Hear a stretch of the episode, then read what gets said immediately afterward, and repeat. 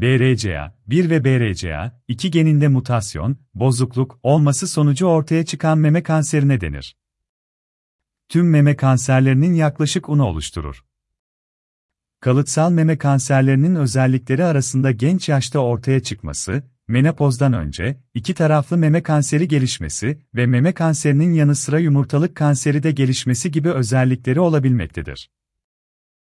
BRCA, bir geninde mutasyon olan kadınlarda meme kanseri gelişme riski %85, yumurtalık kanseri riski ise %45 iken, BRCA, iki gen mutasyonu olanlarda, meme kanseri riski %84, yumurtalık kanseri riski %76'dır. İkisinde birlikte mutasyon olması durumunda bu oranlar daha da yükselmektedir. Kalıtsal meme kanseri tanısı nasıl konur?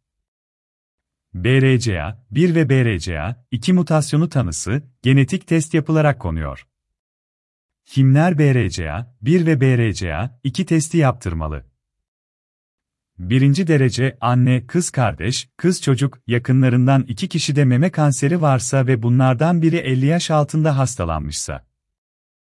Birinci veya ikinci derece akrabalardan, büyük anne, hala, teyze, 3 veya daha fazlasında meme kanseri varsa ailesinde hem meme hem yumurtalık kanseri olan yakını varsa. Birinci derece bir yakınının iki memesinde birden kanser varsa. Ailesinde erkek meme kanseri varsa.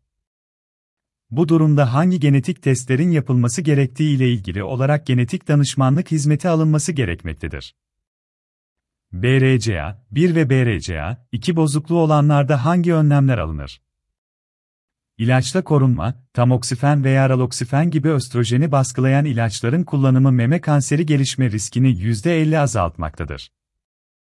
Koruyucu cerrahi işlemler, memelerin iki taraflı cildi korunarak içindeki meme dokusu boşaltılacak şekilde ve aynı seansta silikon protez yerleştirilerek yapılan ameliyatla meme kanseri riski %95 oranında azaltılabilmektedir.